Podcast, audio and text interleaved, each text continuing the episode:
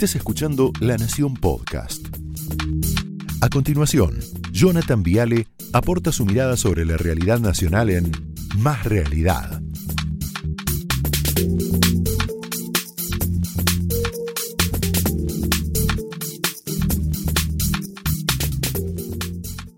Buenas noches. ¿Sabes lo que pensaba eh, después del pase con Eduardo? Eh, ¿Cuánto más interesante se está poniendo el país cuando hay equilibrio de poder? Lo digo por lo que pasó hoy en Diputados, ya está Mario Negri para charlarlo, ¿no? Hoy con bienes personales. Segunda semana consecutiva donde la oposición le marca la agenda al gobierno en la Cámara de Diputados. La semana pasada fue el presupuesto, ahí ganó la oposición. Hoy fue bienes personales, ahora discutimos quién ganó. Porque para mí, esta semana, el impuesto a los bienes personales fue una agenda que marcó la oposición. Hay una nueva configuración de poder muy interesante en la Argentina, para mí más sana, para mí más equilibrada en la República Argentina, y yo lo celebro. Porque la oposición, con sus formas buenas, malas, frías, tibias, halcones, palomas, teros, qué sé yo, le está mostrando al gobierno que hay una nueva mayoría, a veces si no se enferma nadie, si no algunos se queda dormido, se va de viaje no sé dónde, que ya no quiere dejarse pasar por arriba.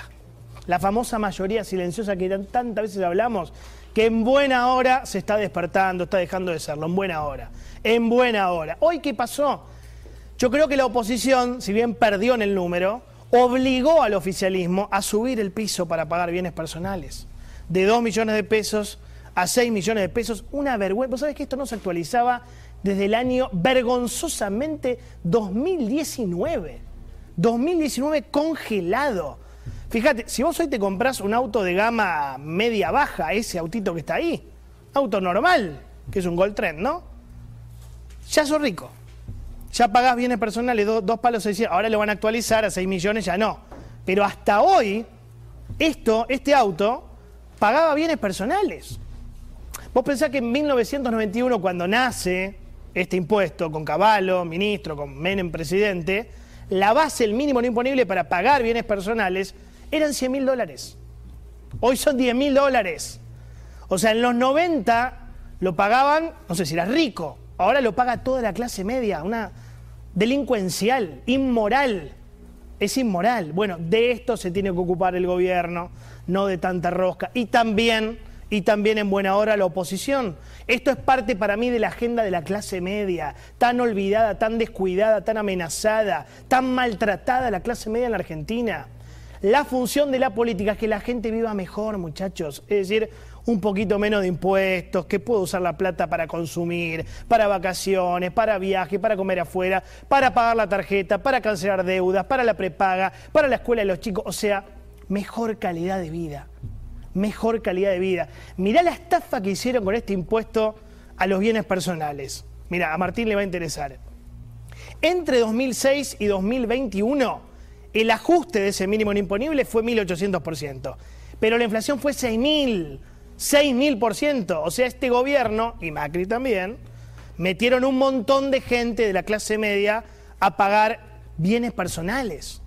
Ahora Santi te va a contar un rato, es vergonzoso, en cuántos países se paga bienes personales, no te spoileo nada, pero muy pocos. ¿Vos sabés cuántos impuestos pagamos en la Argentina? Sí, señor. ciento sesenta y siete impuestos, ¿sabe, Negri? ciento sesenta y siete. Somos el país que tiene el récord mundial en cantidad de impuestos. Locura. Ahora, ¿qué contesta el gobierno con todo esto cuando le cae la ficha que perdieron y se dan cuenta que dejaron de ser mayoría en el Congreso, salvo que se enferme alguno, ¿no? Bueno, se ponen muy agresivos. Están muy frívolos y muy agresivos. La verdad que es un momento frívolo del gobierno. Después quiero que pongamos, para cerrar, otra vez el videito de Cristina, ¿eh?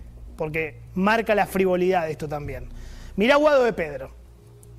Antes tocaban la puerta de los cuarteles, hoy se presentan a elecciones. Vos fijate qué nivel de razonamiento perverso. O sea, si la oposición gana una o dos votaciones o te la complica, son golpistas, son represores, son destituyentes. ¿Sabés cómo se llama esto? Banalizar el daño real que hizo la dictadura. Ya lo había hecho Cristina. Yo me acuerdo cuando comparó esa entrevista que le hizo Novaresio con la dictadura, mirá. Por ejemplo, a mí cuando me hicieron un reportaje en Novaresio, me interrogan prácticamente, ¿no? Es una... Es un interrogatorio, bueno, la falta luz. la luz hacia acá eh, y alguien que de atrás me esté haciendo alguna cosa para que, para que responda, pero... Qué fuerte, yo me había olvidado eso. Esto era la, la picana, ¿no? Te das cuenta que el kirchnerismo banaliza la dictadura, el horror de la dictadura genocida.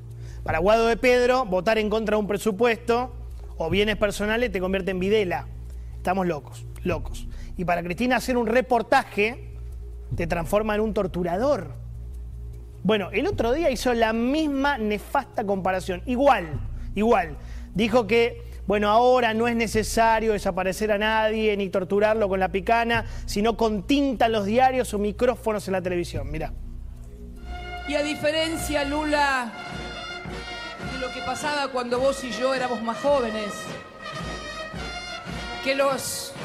gobiernos nacionales y populares eran desalojados por golpes de Estado, por militares. Esta vez no vinieron con uniformes ni con botas.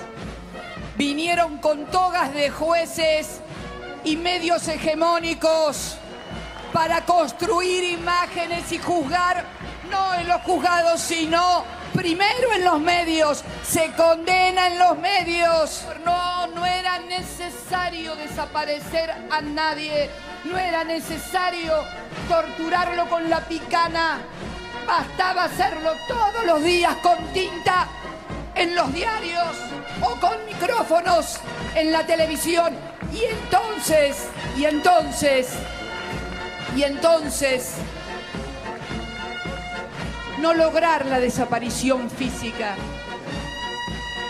sino la desaparición política de los dirigentes. Tremendo, ¿no? O sea, Cristina iguala a la oposición, a la justicia y al periodismo con los militares genocidas. Pero yo te digo, no hay que asustarse, ¿no? Porque lo que estamos viendo son pinceladas, son postales absurdas, grotescas, sobre todo grotescas, de un gobierno agotado. Este es un gobierno agotado.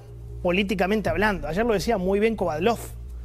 A ver, el problema principal de este gobierno no es ni la inflación, ni la inseguridad, ni la pobreza, ni la desocupación, ni siquiera el COVID. El problema es que es un gobierno que perdió para siempre su credibilidad. La credibilidad. ¿De dónde viene la credibilidad? Esto es muy importante. Es la relación entre la palabra y los hechos. Es muy importante hacerse cargo de esto, ¿eh? Yo me hago cargo. Yo de mi credibilidad me hago cargo. Otros no sé. Yo me hago cargo. Yo me hago cargo.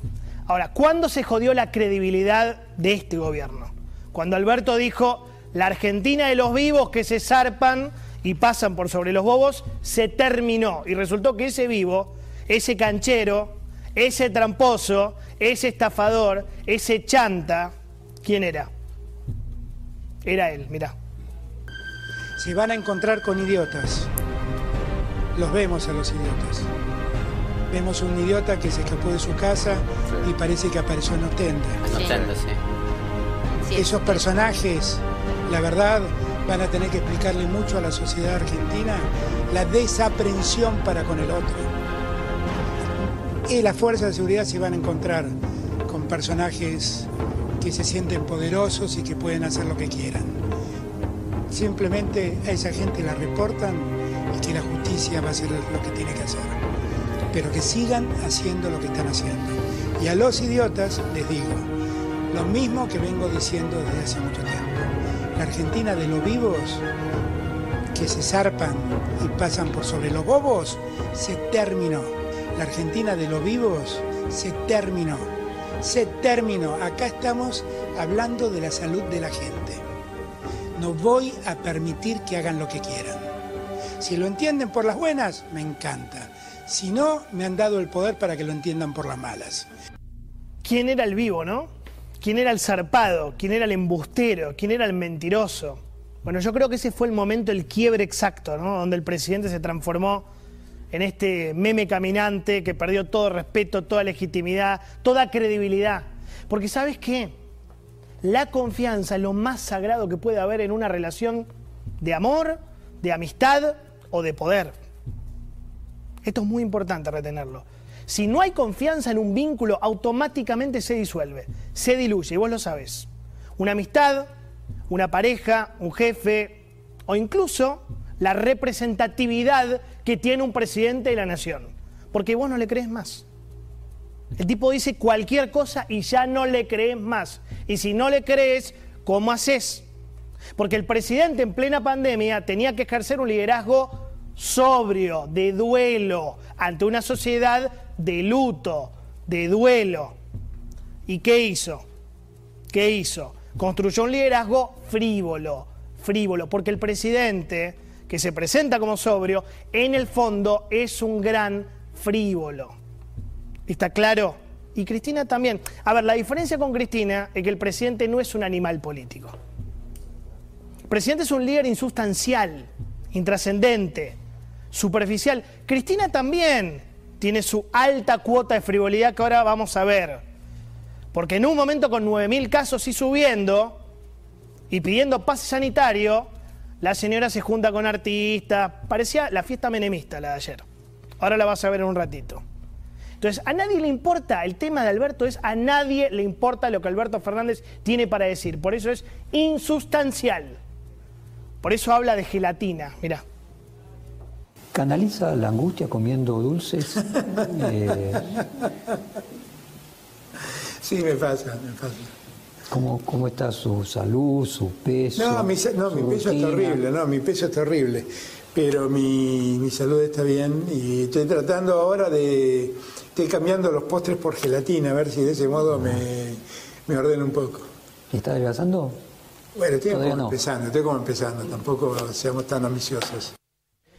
Frívolo, ¿no? Esto es Alberto Fernández, un liderazgo eh, gelatinoso, podríamos decir. Un presidente que, en el medio de la peor crisis de la historia, dice que piensa mudar la capital federal al norte. Un presidente que no se pone colorado y dice que está pensando en su reelección, o que habla de que come gelatina de postre. Gelatina. cien por ciento de inflación acumulada, cuarenta y cuatro por ciento de pobreza, ciento diecisiete mil muertos, veinte mil pymes fundidas, doscientos pesos el dólar, mil setecientos puntos riesgo país, cero de reservas, un asesinato por día en Rosario, pero habla de su reelección. Y Cristina baila y canta con los actores y actrices. En definitiva, no es un frívolo. Son dos frívolos. Opiniones libres, hechos sagrados. Señores, bienvenidos. Esto fue Más Realidad, un podcast exclusivo de La Nación. Escucha todos los programas de La Nación Podcast en doble u doble u doble u punto la nación punto com punto a r. Suscríbete para no perderte ningún episodio. Estamos en Spotify, Apple Podcast, Google Podcast y en tu reproductor de podcast favorito. Seguí escuchando La Nación Podcast.